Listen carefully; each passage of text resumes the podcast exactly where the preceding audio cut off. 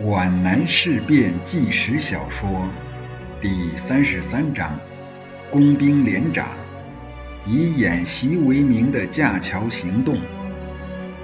林志超策马奔驰，他无法排遣心中的忧虑。如果他此时知道真情的话，还要焦急百倍。命运之神在开他们两人的玩笑，一个恶毒的玩笑。在他策马由罗里村奔向南铺时，郑芳雪却在张家渡。他策马涉过山西，赶往张家渡时，郑芳雪却从张家渡到了罗里村。他们像捉迷藏似的互相寻找，却都失之交臂，妄自绕圈。林志超这趟无谓的出差，使他和郑芳雪的损失都太大了。山路上开来一支部队，并且推拉抬扛的带着各种器材，这是工兵连。林志超立即下马，不仅仅是为了让路。林营长，工兵连长王自忠从队伍里跑了几步，迎上前来：“你到哪里去啊？”这种老称呼里潜隐着一种深情、信赖、友谊和爱戴。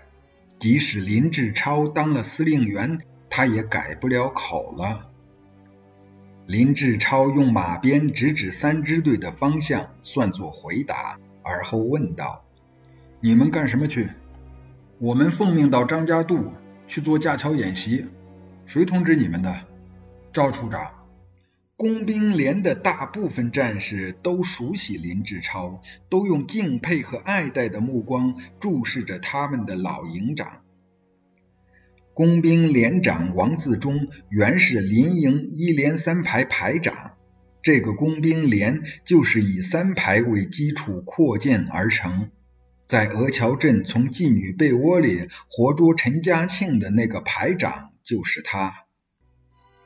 林志超看着战士们都嘻嘻哈哈的背着上百个煤符煤油桶，这些长方形的洋铁桶发出咣当咣当的响声，那是一曲顽皮而又快乐的歌。林志超一把扯住工兵连长，把他拉进路边的树丛里，低声而严肃地说：“那天演习的时候，周副参谋长不是说了吗？”用油桶架浮桥靠不住，我向赵处长报告过，他说没有关系。眼下是枯水季节，水面只有二三十公尺，演习嘛。你糊涂！林志超严峻地瞪了他的老部下一眼。我告诉你，这次搭桥要经得住千军万马。营长，他叫惯了，有行动吗？王自忠从林志超的神情里。仿佛听到了炮火的轰响，看到了漫卷的硝烟。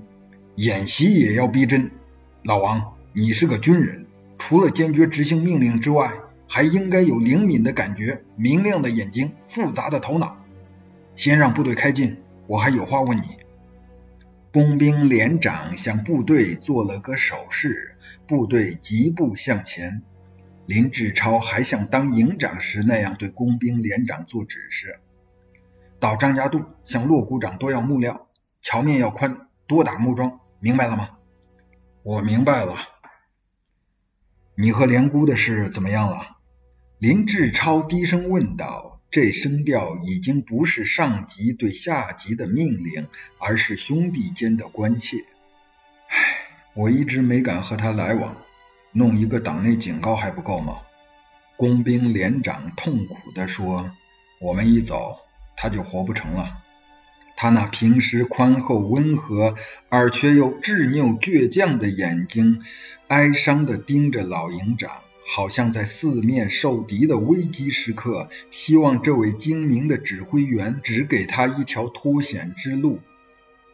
林志超默想。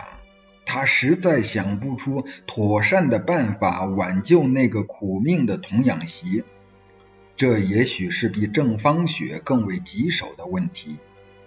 啊，北移，他将给多少人带来苦痛，将使多少人的命运发生巨变。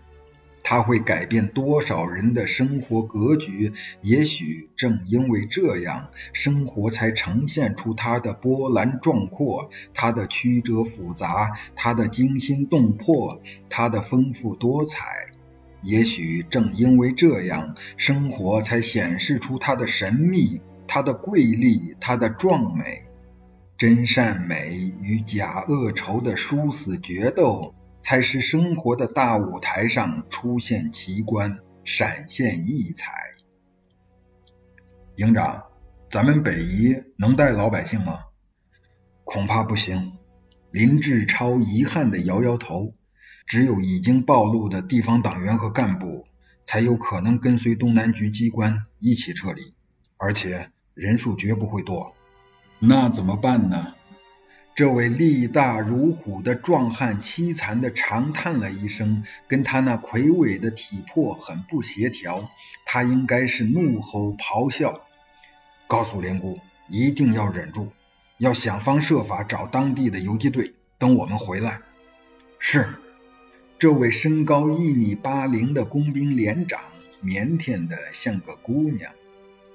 林志超注视着王自忠那张淳朴憨直的标准的农民式的脸，黑苍苍的前额和眼角上凝聚着深深的皱纹。他比我还小两岁呢。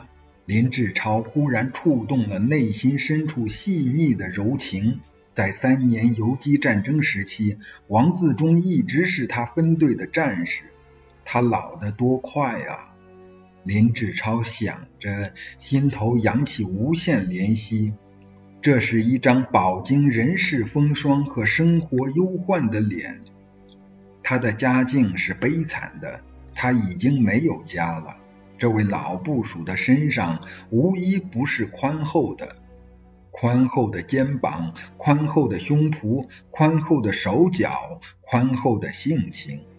宽厚、稳重、坚韧、诚实，给人一种完全可以信托于他的那种力量。就这样吧。